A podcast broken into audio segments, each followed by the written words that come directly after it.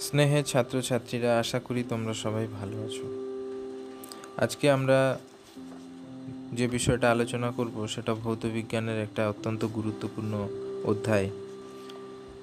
অধ্যায়ের নাম চলতড়িৎ বা কারেন্ট ইলেকট্রিসিটি।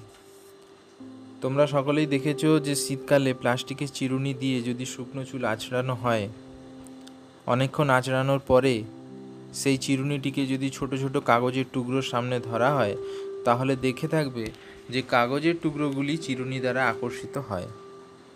এখন যদি প্রশ্ন করা হয়, এই ঘটনার কারণ কি? তাহলে তার উত্তর হবে, স্থির তড়িৎ। যখন প্লাস্টিকের চিরুনি দিয়ে শুকনো চুলটি আঁচড়ানো হচ্ছে, তখন ওর মধ্যে তড়িতের সৃষ্টি হয়েছে এবং সেই কারণেই কাগজের টুকরোর কাছে যখন ধরা হচ্ছে, তখন সেগুলো আকর্ষিত হচ্ছে। এই ধরনের তড়িৎকে আমরা বলে থাকি স্থির তড়িৎ।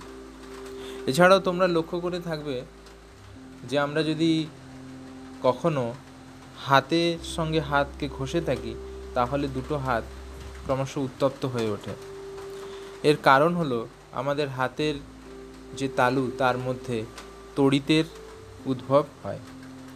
তো এই ঘটনাগুলো থেকে আমরা একটা জিনিস বুঝতে পারছি যে আমাদের হাতের যেমন তড়িতের উৎপন্ন হচ্ছে, একই রকমভাবে প্লাস্টিকের চিরুনি সেখানেও তড়িতের তৈরি হচ্ছে বা উৎপন্ন হচ্ছে।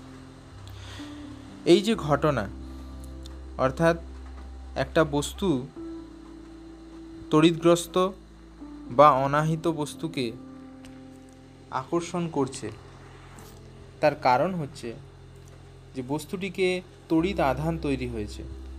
এই তড়িৎ আধান মূলত দুভাগে হতে পারে, দুটো টাইপের হতে পারে, একটা হচ্ছে পজিটিভ তড়িৎ আধান আর একটা নেগেটিভ তড়িৎ আধান।